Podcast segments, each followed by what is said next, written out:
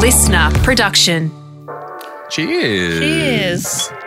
Welcome to Just the Gist. Thank you for having me. So thrilled to have you in the guest seat. Hello, listeners. Welcome to Just the Gist, a weekly-ish podcast in which ordinarily Rosie Waterland and I, Jacob Stanley, give you just the gist of what you need to know about a story we think you'll find interesting enough to share at a dinner party. And while Rosie's taking a little bit of time off to look after her health, we've got some very special guest hosts who've been coming on board. Um, and this week, as a little treat for all you listeners and for me, um, we thought it might be a little bit of fun if we got our producer Lindsay to step in as the guest as well as producer. So she's wearing two hats today.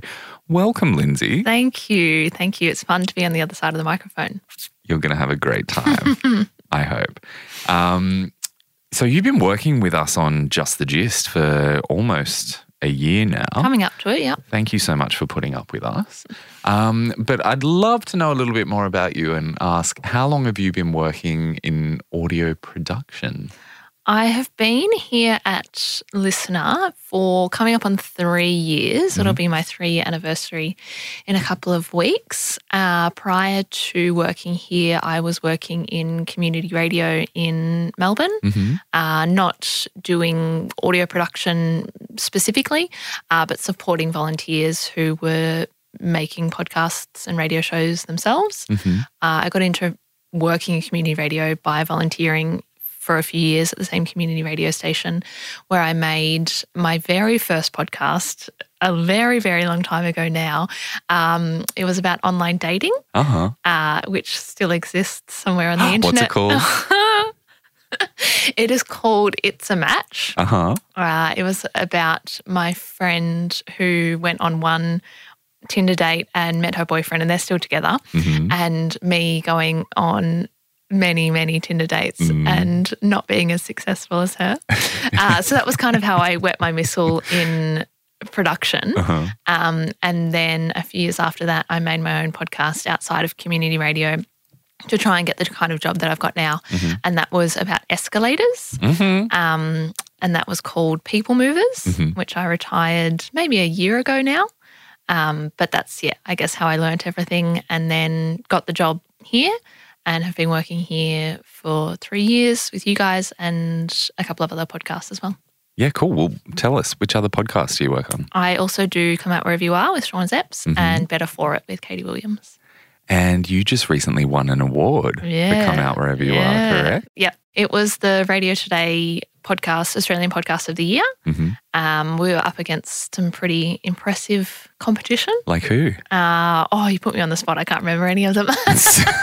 uh, one of them was another listener production, the Jess Rowe Big Talk Show. Mhm. And I think one was a Nova podcast called Project Ari, which won some awards last year. So that was pretty stiff competition. Um, but, you know, some say that, you know, best man won, and I wouldn't argue with that either. I think it's very, very well deserved. Just as if you haven't checked out Come Out Wherever You Are, um, definitely go and have a listen uh, with our good friend Sean Szeps. Um, is there any particular episode you'd recommend of Come Out Wherever You Are that people start with, Mm, Lindsay? Because you've been with it from the beginning. Yeah, I really like Sean and I both really like one that we did in the first season with a man named David Jay, who's asexual, and Mhm. he founded the uh, Asexual Visibility and Education Network, I think it's called, like Mhm. way back, like early 2000s or late 90s, before like the internet really existed in the way that we know it now.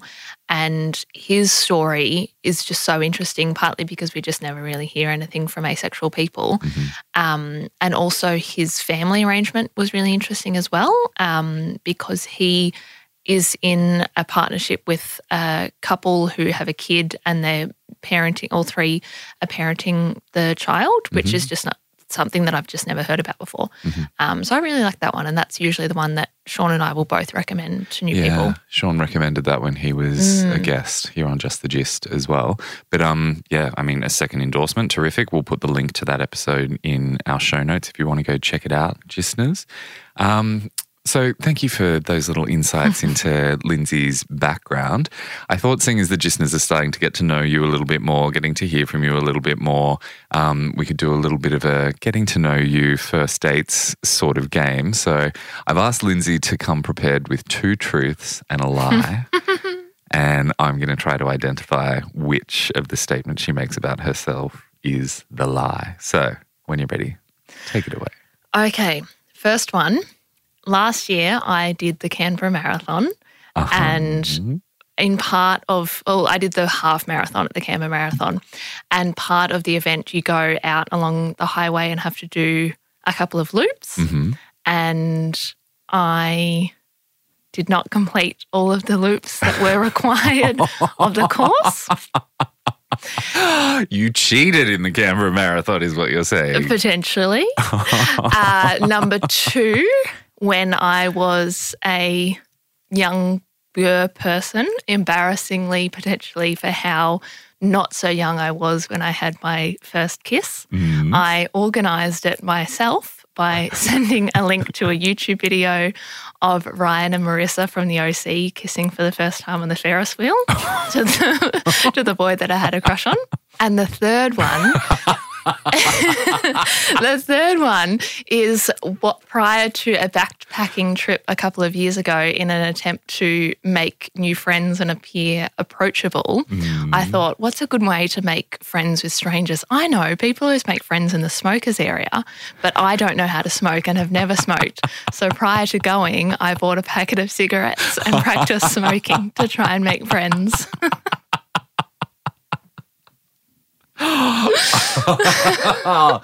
Okay.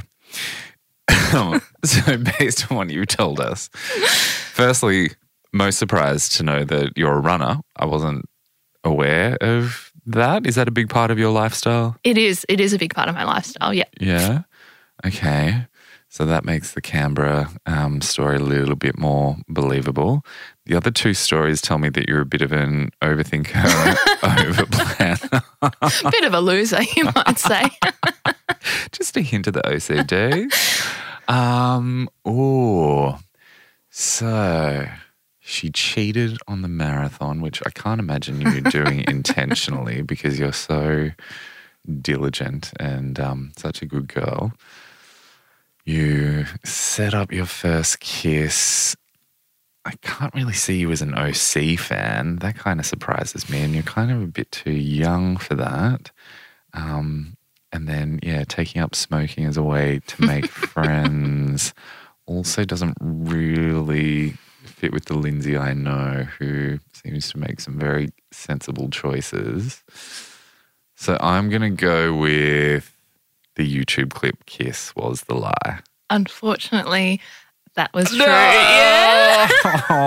Yeah. yes, it was very, very now embarrassing in hindsight, but quite forward planning, I guess, of me as a 16 year old. Mm. But yep. You uh, got the hint? yep. Yeah. I made it very made obvious. It happen. You manifested it. Uh huh. And how was it?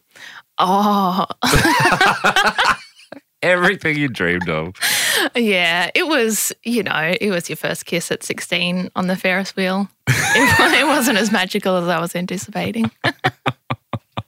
Well, no big surprises there. So, all right, what was the lie? The lie was the Canberra Marathon. I did do it, but I didn't cheat. Ah, okay. Yeah. Right. Well, congratulations. um, yeah, a little humble brag there.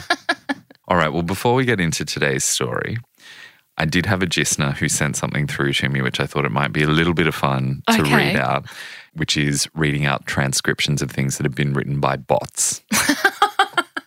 one of the um, small traditions here at Just the Gist. So, one of our listeners, Poppy, sent this through to me and it did have me cackling. So, I thought I'd share it with all of you. So, the it kicks off with I forced a bot to watch over a thousand hours of Dr. Phil episodes. then I asked it to write a Dr. Phil episode of its own. Here is the first page. Interior, Dr. Philadelphia set. we see Dr. Phil. He is too southern and too Phil. Dr. Phil says, Today we have a young girl that is so bad her dad is dead. Her mum sent us this mum video. A mum video plays. We see the child's owner, the mom. Mom says, My daughter vapes beer and has sex with rap music. She's in love with a gun. Help me, Dr. Film.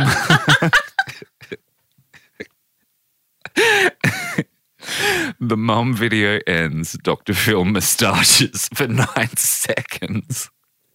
then says, I am the lover of mums. Dr. Phil will help. Bring her to me. The video mum walks on stage. The crowd breathes. The mum sits in a chair. Dr. Phil sits on the mum.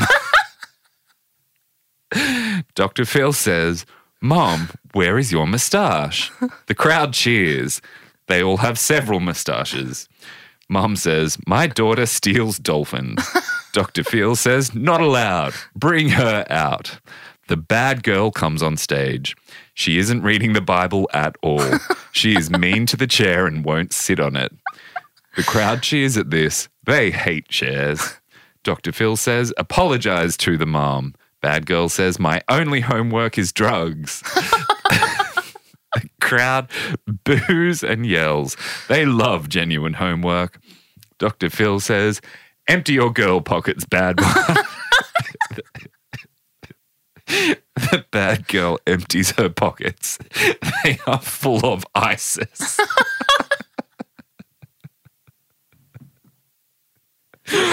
Oh. Look, I'm 90% Yeah. sure someone faked that and it wasn't written by a bot. But it still got me. Oh, I love the Friends one the other week, and the I think the obituary is still That's my favorite. the number one. I can't remember any of the lines from it, but I remember I think it was the start of the year when you guys read that one, and oh, I was beside myself. Please send more life in lieu of flowers. oh, all right. Well, I'm going to dry away my tears and then we should probably go ahead and jump into the story. Woohoo! All right. So this week, I am serving you the gist of one of the OG classic seminal conspiracy theories. Some say this one paved the way for all other conspiracy theories to come. I'm going to walk you through the history of the big, bad secret society that some folks believe controls the world's governments and banks and industries and even some of the churches. The alleged members of this society are all wealthy, influential elites who are said to be hiding in plain sight and laughing at us plebs while they rob their power and money in our faces. I am serving you just the gist of the Illuminati. Now, Lindsay, tell me what, if anything, do you think you know about the Illuminati? I deliberately know nothing about the Illuminati. Whenever anyone has brought it up to me Hmm. in a conversation or even in passing, I make a pointed effort to avoid learning about it. I just feel like it's something that I don't need to have taking up space in my brain, kind of like. I don't know, getting my tax done. Like, I don't need to know how to do my own taxes because it's just part of my brain that I can leave free for other things. I feel about the Illuminati the same way I feel about tax. Okay. Um, and I don't know, is the Illuminati that thing? You know, when like when you're in school and kids would do like the little circle with their like forefinger and thumb under the table, and if you got someone to look at it, then like you trick them or something. Oh, you got to punch them. Oh, Yeah. is that what I Yeah. didn't play games, so I didn't know how they worked. But I always associated the Illuminati with that thing that kids would do with their forefinger and their thumb. That's my Uh-huh. extent of my knowledge, which probably isn't even a, I might related be to it. able to make a connection there that actually does make sense.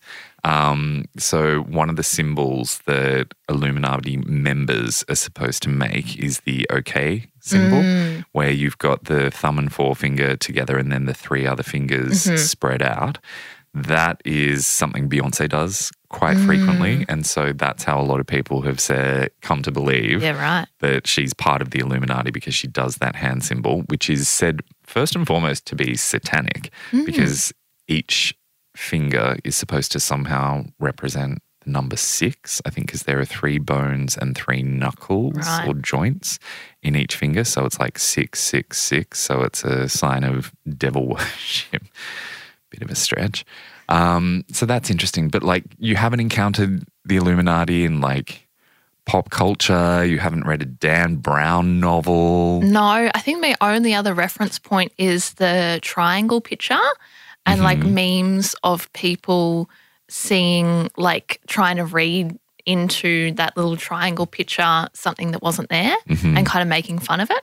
When you say that little triangle picture, It kind of looks like, in my mind, I'm picturing it as like the Deathly Hallows symbol from Harry Potter. There's like Oh, a okay, triangle with and a then circle yeah, and a line. Yeah.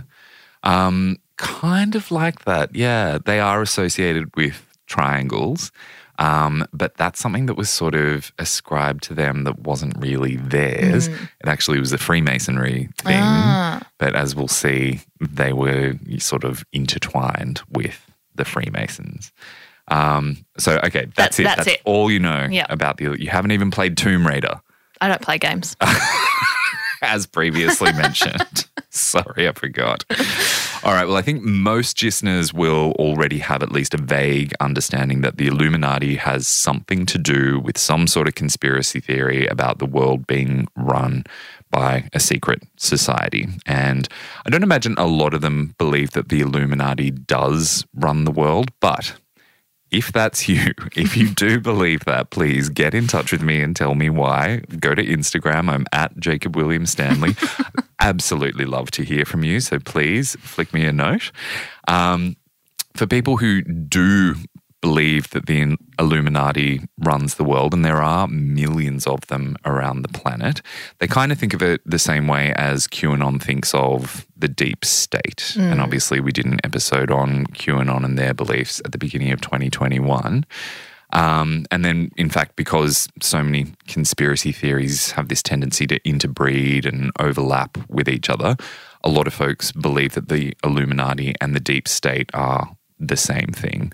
And in fact, it's because the Illuminati conspiracy theory has been around for two centuries that a lot of people who already believed in that were then primed to mm. accept the QAnon theories about this powerful global network, shadowy cabal, evil, planning to take over and claim absolute control over all of humanity. What a lot of listeners might be very surprised to learn is that the secret order of the Illuminati did exist for about a decade in the 1700s before it then went on to become this huge, larger than life global myth. Yeah, right. And it started off with just four members who were all law students, and it was started by their professor. And you might remember if you listened to our episode on crop circles, um, that we explained how the whole crop circle phenomenon, industry, obsession was kicked off by these two blokes from England called Doug and Dave, who were just having a laugh and pulling a prank, and then things just sort of got out of control. In a similar vein, the Illuminati was started by this bloke called Adam who couldn't afford membership into the Freemasons. So he decided to start up his own exclusive club and he founded the Illuminati. Was he in the US? No, this is in Bavaria. Oh, okay. Yes. But the story begins in 1776, which coincidentally mm. is the year that the United States declared independence mm-hmm. from England.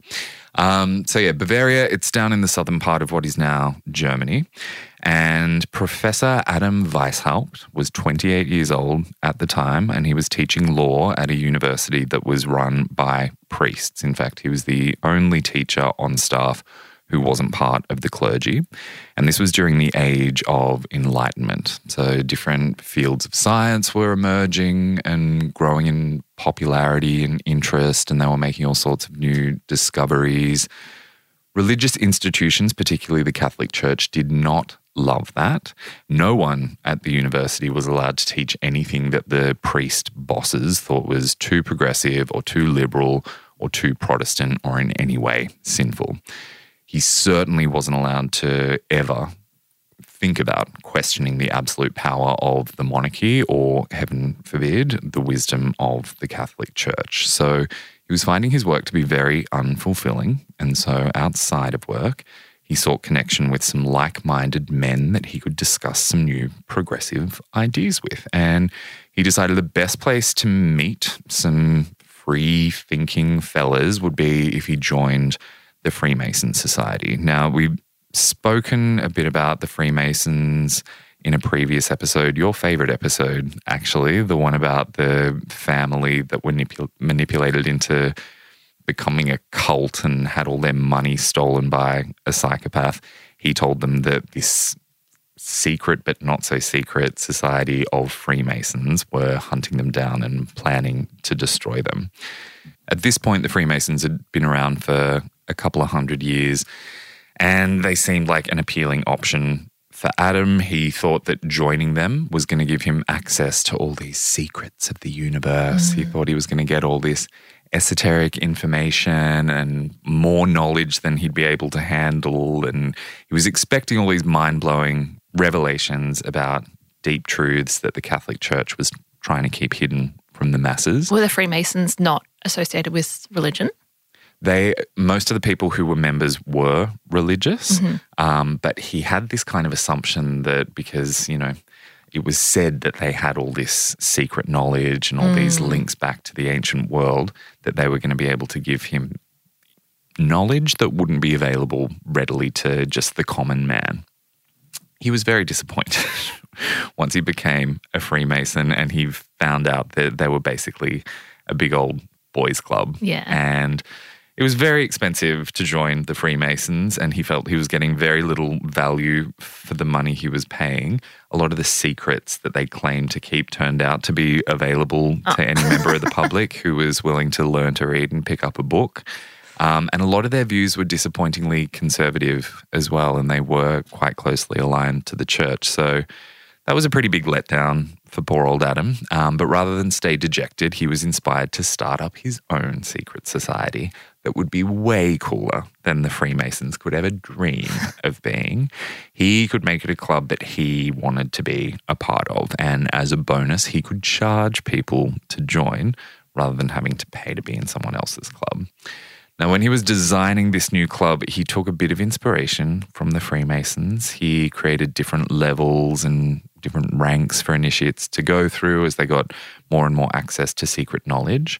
And he also wove in some links to the ancient world to really give the group some gravitas. So he linked it back to Egypt mm. and Rome and Greece. Did he have, was he just making this up or did he genuinely have a background in anything in, ancient? the classics. He would have been educated in mm. it, I'm sure, but no, he didn't have any direct links. And yes, this was all pretty much just made up. like he just decided that their symbol was going to be an image of an owl sitting on a book because owls were associated with the Roman goddess Minerva. She was the Roman version of the Greek goddess Athena, the goddess of wisdom, because um, he thought that'd be a cool little secret symbol to use. And he also came up with a bunch of different passwords and code names and secret handshakes and decided on some sounds like fun. secret locations. Does kind of sound mm. fun, but hmm. very, very nerdy. Yeah. Let's focus on that. This seems like quite a dweeby little hobby to create for himself. Sounds like someone who would buy a packet of cigarettes to practice making friends would join a group like this. I had a feeling this would be up your alley. Yeah. um, so he designed this secret society, and then once he'd finished and he was ready to start inviting some enlightened thinkers to join, the first four people he invited were his four favorite students. Because he was one of those mm. teachers who liked to hang out with his pupils and he actually smoked spliffs with them oh. when they hung out. Like, he wasn't a regular teacher. He was mm-hmm. a cool teacher. And I guess if he's only 28, his students probably weren't that much younger than him. Mm. Yeah, there wasn't a big age gap, no. Um, all five members took on code names from ancient Roman history and mythology. Adam took the name Spartacus mm. for himself, which tells us a bit about how Adam perceived yeah. himself. bit ambitious. And his purpose and mission. Um, if you don't know, Spartacus was this legendary Roman gladiator who led a big movement to free enslaved people. So that kind of suggests that Adam had some grand notions about what he was going to achieve. Like I said, all seems a little bit dweeby, little bit. What cringy. were the other names? The other code Ah, names. I can only remember Ajax, who was one of the warriors Like in the Trojan spray and War. wipe? No, well, spelt the same, Oh. yes, but an allusion to yeah the big bad warrior man Okay. in the Trojan War. So you've got this professor getting high with his students, sometimes in the woods, late at night, giving them all code names and then swearing them to secrecy. Like, if you're anything like me, you're getting a twinge of secondhand embarrassment Yeah. thinking about this. But that was the beginning of the Illuminati, this big bad secret society, five dorky guys with code names smoking weed together in the forest. Yeah, I don't think you need to swear them to secrecy. I think They're not bragging about this. Yeah. Um, they weren't called the Illuminati yet at that time, though. At this stage, they were calling themselves the Perfektibilists in German, auf Deutsch. Das heißt Bunde Perfektibilisten. Um, and they used that name because they believed that their ideas for change could make the world a more perfect place if they could be implemented. Over the next few years, they had regular secret meetings, which were mostly them just sort of sitting around, metaphorically jerking each other off, talking about how much smarter they were mm. than everyone else, how much better the world would be once they found a way to influence change in society What were their ideas? They really wanted to separate church and state because they just felt that the clergy had too much control and was trying to, you know, drag society back to the dark ages. Um, they also believed in democracy as opposed to God monarchy, mm, but they were operating in a monarchy at this time, so that was quite a controversial notion to be proposing. Um, and so, because what they were talking about was, you know, pretty dangerous ideas at the time, Adam was obsessed with secrecy. and he probably had a touch of paranoia given the cannabis he was enjoying. Um, but yeah, he had a reason to be worried because if the Catholic Church or if the ruling class in Bavaria found out about these guys and the ideas that they were hoping at some point they'd be able to promote, they could potentially be imprisoned. Mm-hmm. And that high level of secrecy meant recruitment was pretty slow in the first few years. They couldn't just go passing out flyers at the university. But as the months went by, they did recruit a few more people, mostly through infiltrating the Freemasons. Mm. Even though Adam didn't want to go back there, his students did want to get involved with the Freemasons. And he figured, well, look, maybe that's actually going to be a good way for us to find some converts who are disappointed with Freemasonry and they're willing to come and join our younger, cooler secret club. Um, so they'd formed this sort of secret society within a secret society. It's like the Freemasons were the host and they were the parasites.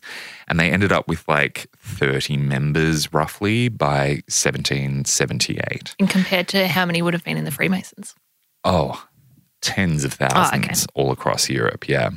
By then, they'd also gone through a bit of a rebrand after Adam realized the Perfectibilists wasn't an especially sexy name. So he changed their name to Illuminatenorden, the Order of the Illuminati or the Enlightened Ones. Mm-hmm. Adam also kind of started embellishing the origin story for the Order it obviously wasn't very inspiring to tell new recruits that, oh, yeah, the law professor founded it because he just thought the Freemasons was a bit too expensive. Um, so he wanted to come up with his own club. So he got all his recruiters to tell new initiates that the Illuminati was this group who could trace their origins back to ancient Egypt, ancient Greece, ancient Rome, which made it all sound very exclusive and exciting and important. Then, a couple of years later, 1780, recruitment went into overdrive when the Illuminati recruited this chap called Adolf Knigge. And he was a very impressive war hero. He was in the Freemasons, trying his best to influence them to become a bit more progressive. And when they approached him thinking he was someone of like mind to them, he jumped at the chance to join the Illuminati. They were thrilled to accept him. It was a great match. They loved his strategy to recruit the senior bigwigs at the top of the Freemason pyramid mm-hmm. so that then they could just rely on those senior members to then recruit their own downstream, a bit mm. like a multi level Yeah. marketing scheme sort of thing. Did, was the Freemasons catching on to Adam pilfering all their people? No. Mm-mm-mm-mm. They'd done a very good job of maintaining their secrets. So, at this stage at least, the only people who knew about the Illuminati were in the Illuminati. Um, so, they let Adolf go for it and just bring on as many members as he could. He got some pretty big names as well, like some power players. There wouldn't be anyone that most of us Yeah. would recognize, like Goethe, who's. Oh, Goethe. You do know Goethe. Okay, there you go. Um, so there were authors like him, mm-hmm. composers, certain scientists as well. But after a little while, Adolf had to pull Adam aside for a chat because he found he was facing a bit of a challenge when he was trying to recruit some of these newbies. He was telling these senior members of the Freemasons that if they joined the Illuminati, there'd be this fantastic opportunity for them to move up through the highest ranks of the oldest secret order in history. And then they'd get access to all this incredible secret knowledge.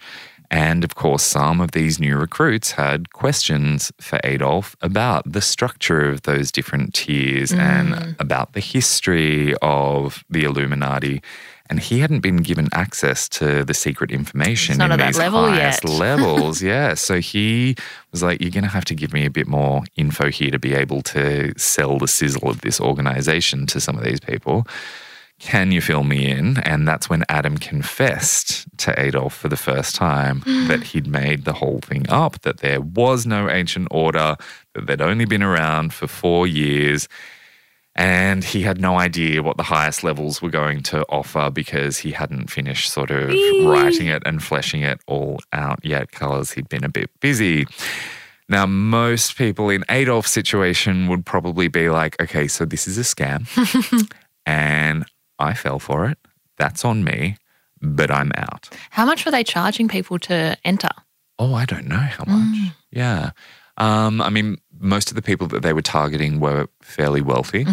Um, and, you know, it's not cheap to operate in secrecy like this when you've got to be hiring venues and secretly getting literature printed up. So, yeah, probably relatively expensive. Um, probably more expensive than the Freemasons, I would say, because they believed they were offering a lot more value for money. Adolf decided this was an opportunity for him. And he decided to take the chance to grab the Illuminati and really make it his own, put his own spin on things. So he committed himself to filling in the blanks that had been left by Adam and designing his version of the secret order, the levels and the rituals and the secret codes that would be revealed in those highest levels. And like, he made it extra cringy. like he took it to a whole nother level of Dungeons and Dragons and Lord of the Rings. Like the names of the levels, you'd go from being a knight to being a mage to being a king at the upper levels, and you know all these magical sort of stories he wove through the history of the Illuminati. Then Adolf got to work pitching this new, improved, dorkier than ever version of the Illuminati to Freemasons around Europe. He smashed his recruitment KPIs over the next few years. By 1784, they had about two and a half thousand Wow. members across Europe. Of course, exclusively white Christian males between the ages of 18 to 30, because they believed that once you were 30, you were too stuck in your ways to be a progressive thinker. Um, and yeah, like I said, they were getting sort of bigger and bigger names, and they were even starting to infiltrate the aristocracy Right. itself and starting to win members of that upper class over to their way of thinking about democracy and the separation of church and state. By this point, when they'd reached their peak of membership, their philosophy had really changed from the early days. They used to believe in subtlety to mm-hmm. influence positive change in the world. Now they were talking about world domination by whatever means necessary. Right. They were openly declaring that they knew what people needed better than people knew for themselves. Mm-hmm. And that even if it meant committing crimes, mm. as long as was in the interest of the greater good, which was worth them it. taking over the world, yeah, it was permissible. The little problem that they had, though, was a lot of members of the secret society were not so secretive about their mm. membership. They had a tendency to get a little bit braggadocious, particularly after a few drinks in a public bar, and they'd start telling anyone who'd listen about how much power and influence the organization mm. had accumulated and what their brotherhood was going to achieve all around the world. And so then, of course, rumors started swirling within the Freemasons, outside of the Freemasons, and the churches and crowns of Europe weren't happy. So in 1785, they've only been around for nine years mm-hmm. at this point.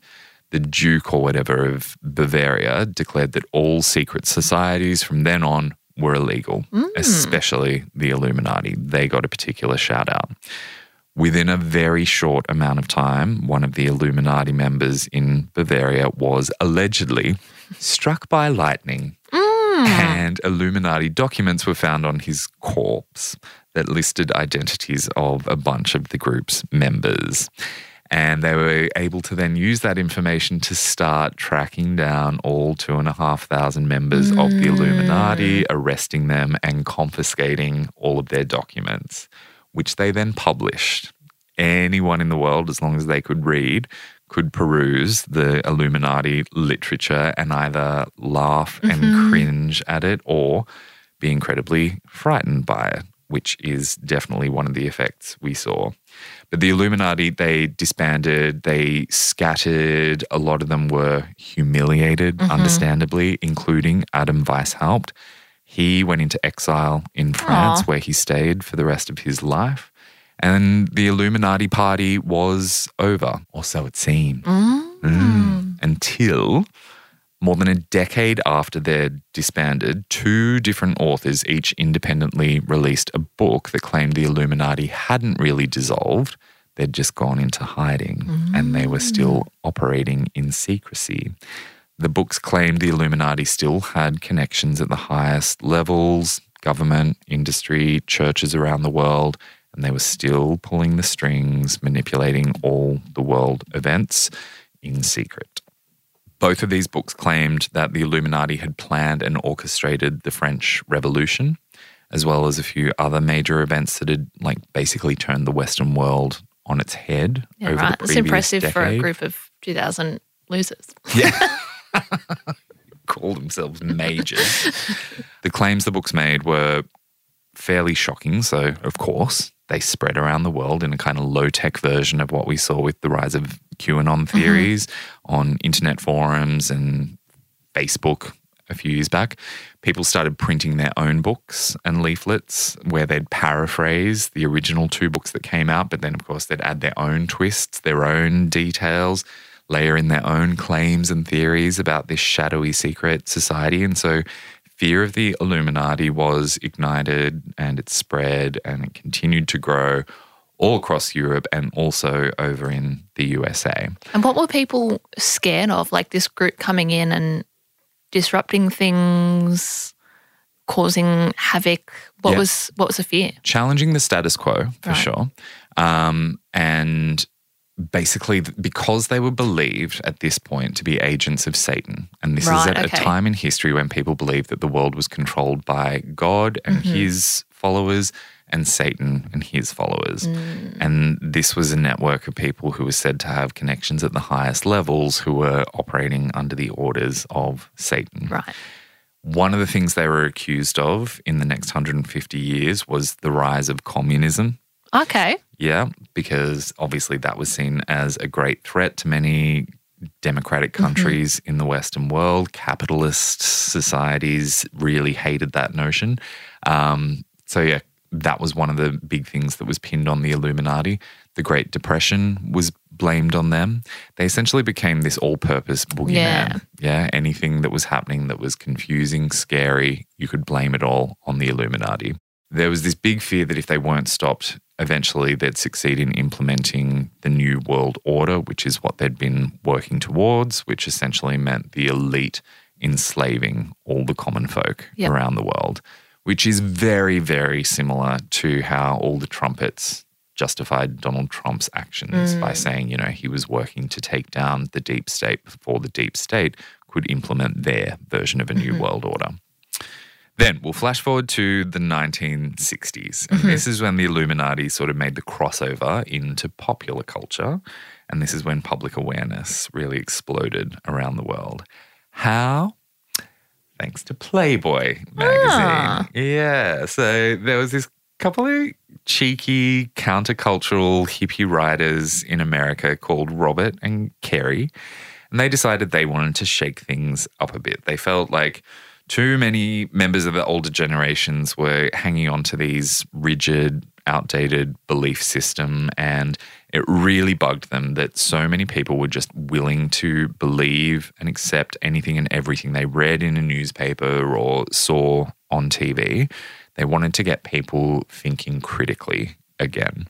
And they figured the best way to go about that would be to stir up a bit of chaos by spreading misinformation about the big bad conspiracy theory, the Illuminati, mm-hmm. in a series of fake letters that they'd make sure got published in Playboy. And prior to the 60s, had the Illuminati just kind of, were they pretty much dead and buried at this point, or did people still talk about them? People were still talking about them, but it was very, very fringe. Mm-hmm. I mean, with today, you know, conspiracy theories, like you've been able to avoid th- this until now because it is something that's sort of on the outskirts. Not a lot of people have an interest in this sort of information. Yeah. Um, so yeah, it wasn't something that was sort of widespread. Certainly, the minority of people knew about it. But then you've got this huge amount of people that read Playboy who then start getting for the first time exposure to an interest in the Illuminati and what they're working towards. So Robert, one of these two hippies, he worked for Playboy. He could make sure that these letters definitely got published, regardless of how outlandish they were.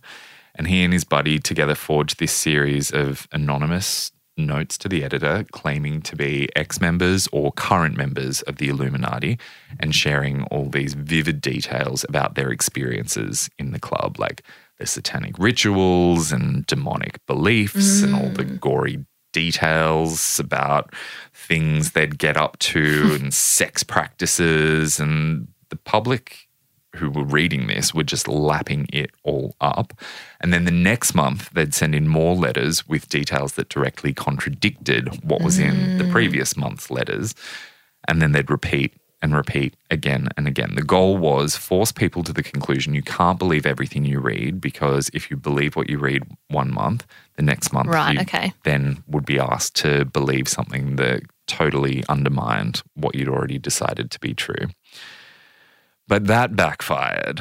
A whole slew of very gullible readers believed all the claims in the letters were legit. Um, it's a phenomenon we saw just recently with QAnon that people can somehow believe that two very disparate things can be true at the same time. And once people got curious about the Illuminati, if they did a little bit of digging, they could find that there was this record of this secret society actually existing.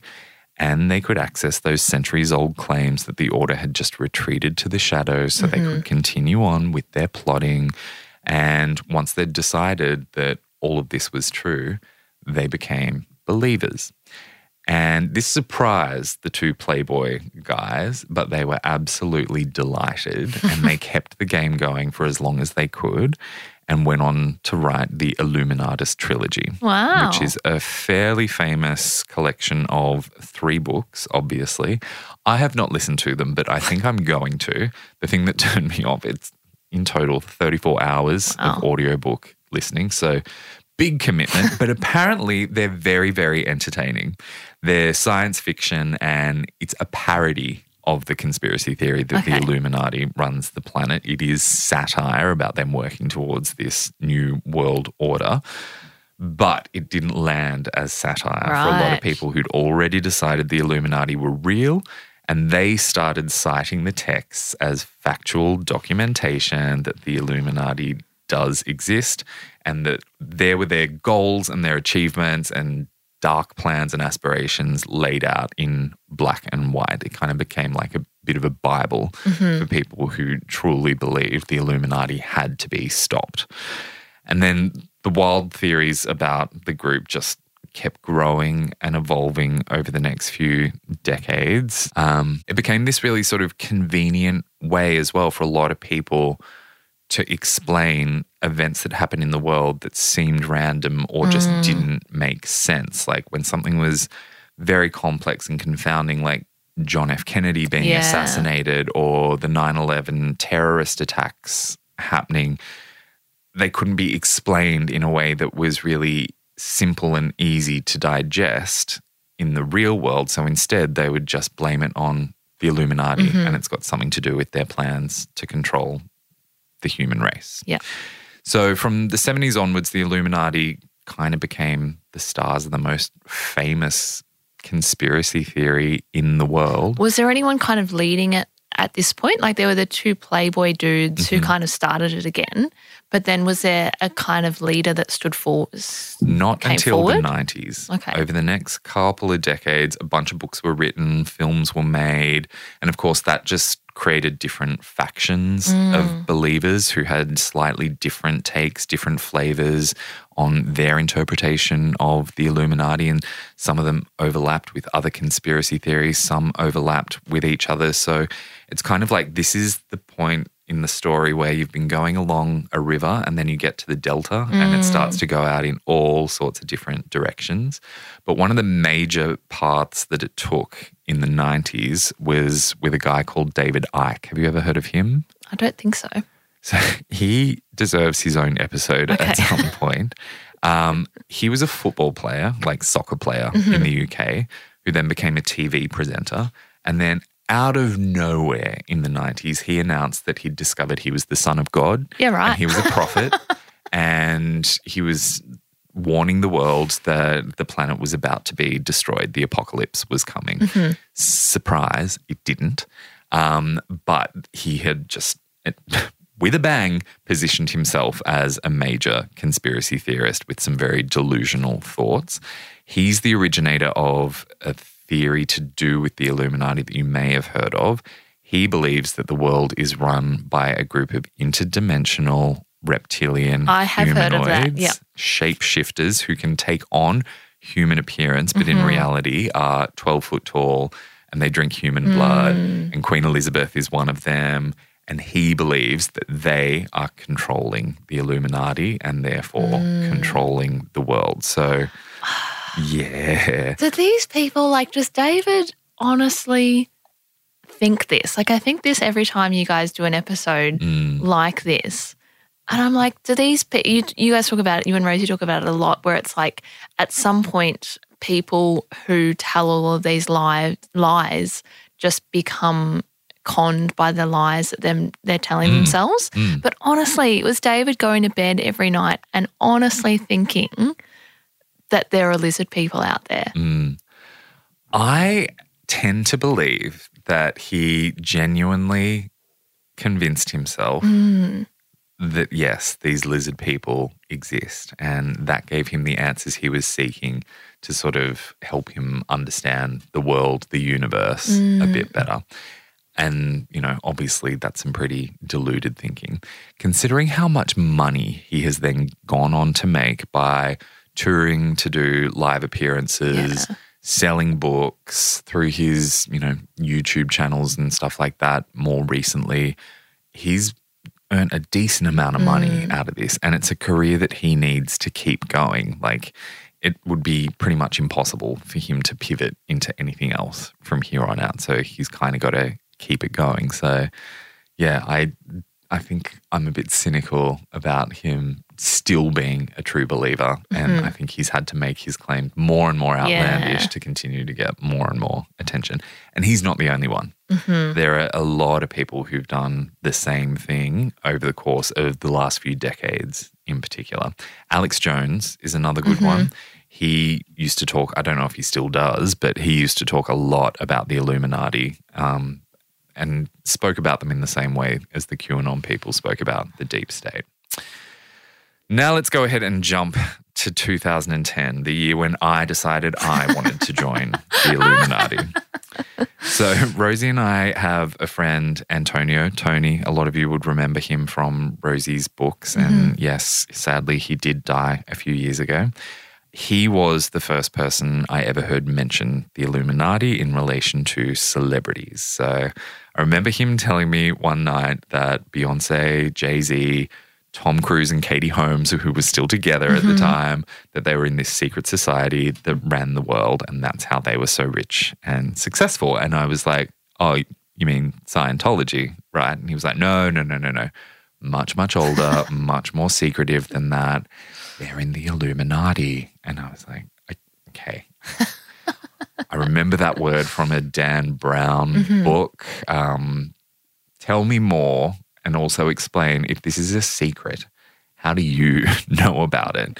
And then he walked me through the basics and he explained how all these celebrities signaled their Illuminati status with these different nods and winks and gestures. Like, for example, Jay Z and Beyonce famously, in their concerts in particular, they'll hold up this triangle symbol using both of their hands.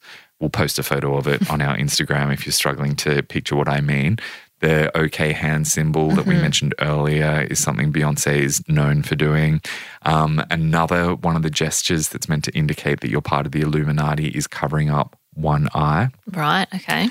um, which is something Lady Gaga was doing Mm-hmm. Can see frequently, or she Yeah. was looking through a circle she made with her fingers or framing her I feel eye. like all of these like gestures and winks and nods is just like early 2000s like MySpace Mhm. culture like everyone with a digital camera and an emo fringe was doing all of these poses. Very much so. Mm. Yes, because this was the era when selfies became a thing. For the Mm-hmm. first time ever, you could see yourself in the photo before it was actually taken. Yeah. Um, so, yeah, people started doing a bunch more of these kinds of poses. But, you know, the one eye was meant to represent the all seeing eye, which Mm-hmm. Of is a course. Freemason st- uh, symbol which links back to ancient Egypt Mm-hmm. Not necessarily aligned with the Illuminati, but ascribed to the Illuminati. Katy Perry was accused of being Mm-hmm. in the Illuminati because she had that ancient Egyptian theme in her music video for Dark. Horse. when Rihanna launched with Umbrella and kicked off her career in that music video, she's inside a triangle, and triangles were meant to be an Yeah. Illuminati symbol as well. Plus, she was connected to Jay Z. Anyway, he's walking me through all of that, and I was like, okay, well, look, if it's real, if this is evidence of this secret society, sign me up. How do I get a seat at this table? Because I want to get involved. And that's when he was like, oh, no, no, no, no, no. You don't understand. It's really terrible. You have to sacrifice babies if you want to join the Illuminati. And I was like, okay, right. I mean, I don't yeah. like babies, but not about to sacrifice one. I do think of them as disposable, but someone else can take care of that. Like, clearly, this whole theory was just cooked up by people who couldn't accept that some people on this planet are just incredibly talented and hardworking, and they're lucky enough to accumulate billions of dollars over the course of their career. They don't want to believe that. They instead choose to believe this alternative version of reality where the only reason that someone like Beyonce could get so mm. much success and money is because they've sold their soul to the devil and they do these terrible things to align themselves to this shadowy cabal. Um, which I have to say, a lot of these theories, it's been pointed out by other people, it, there's quite a racist undertone as well to believe that people like Beyonce, Rihanna, Jay Z, they could only become so wealthy and so famous if they had the help of some other sort of network that was backing them, um, which I find kind of offensive, to be honest. I do think it's very funny, though, that a lot of these celebrities that have been accused of being in the Illuminati keep playing around and keeping the rumors going. Like they keep doing the hand symbols and saying the key words. Like Lady Gaga keeps talking about how she loves shape shifting because she's been accused of being one of the 12 foot lizard people. Like they just love continuing to bait these whack jobs. Um, and so that's where we are today with the Illuminati. Most people associate it with these celebrities, think of it as maybe this network that's underground, that's, you know, controlling the entertainment industry. Um, but yeah, it all kicked off with those five Adam dorky guys led by Professor Adam and his smoking weed in the forest. spray and white colleagues. And that is just the gist of how we got here in 2022 Wow. with the Illuminati being blamed by a lot of people for a lot of really, really bad things. Are there, that was fantastic. Thank you. Are there, is there still kind of like a centralized group? Are there like communities? Are there meetups? Are there, They're mm. not real. That's the thing. When these claims started coming out 10 years after the group disbanded and they claimed that they were still operating, that was just totally fictitious. It was just a way of people coming to terms with what was going on in the Western world at that time after the French Revolution happened. And the French monarchy was one of the oldest royal families in all of Europe. And it seemed like it was impossible that that would ever be toppled. Um, yeah, so no, those claims totally fictitious. There are a bunch of groups that have come forward and said that they're part of the Illuminati, they're unable to prove that.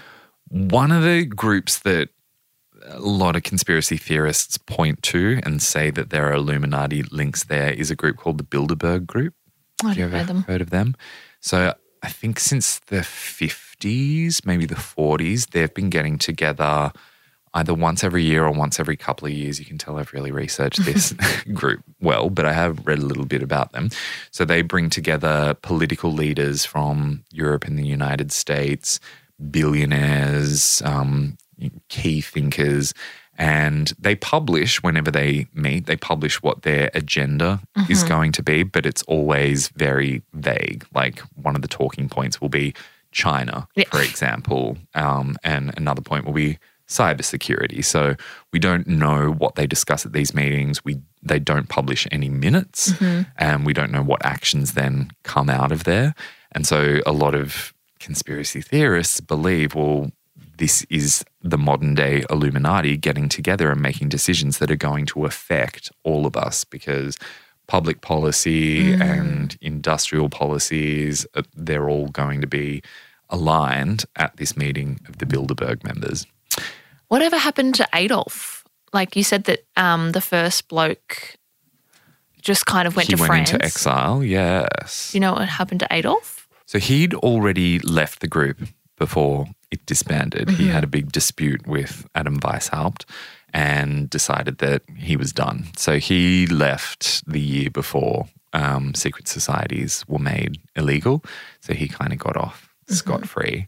Um, even though there were records in all the documentation about his involvement, he didn't face any sort of punishment and he did his best to sort of distance himself Right. from the disgrace that was the Illuminati. And the two blokes from Playboy, after they published their trilogy, did they just go back to living normal Well, because journalist lives? it was actually only one of the Playboy guys. Sorry, I might have confused that a little bit. One of the Playboy guys went on to write the Illuminatus Mm-hmm. trilogy with a different co-writer. Um, and that became such a big deal that they turned it into a stage play. All and that stage play was such a big deal that it launched the careers of Bill Nighy Wow. and Jim Broadbent, two Ah. fairly major British actors. So that was a huge success. He continued to write more and more novels um, and some nonfiction work as well.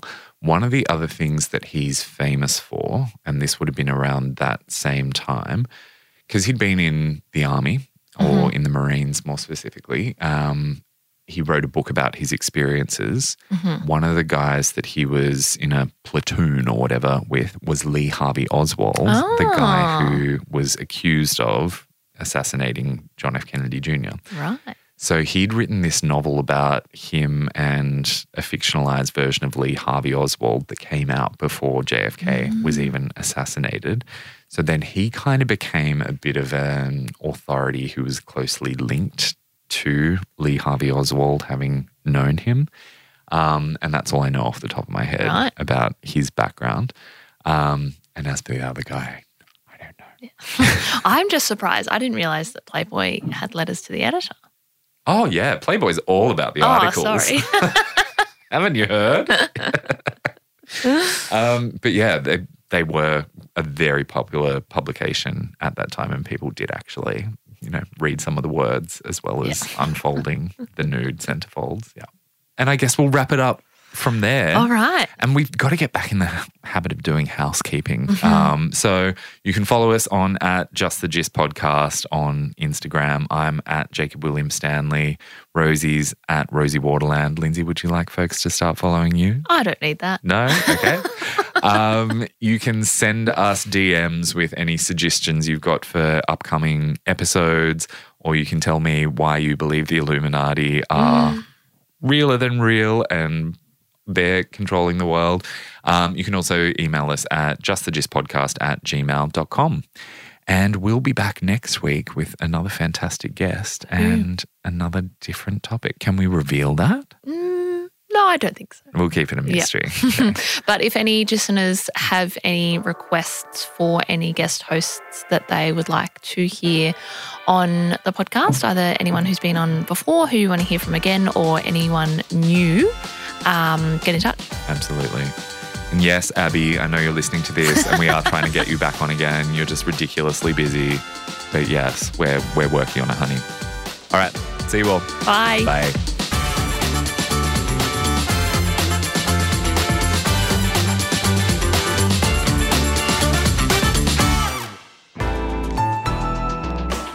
Listener.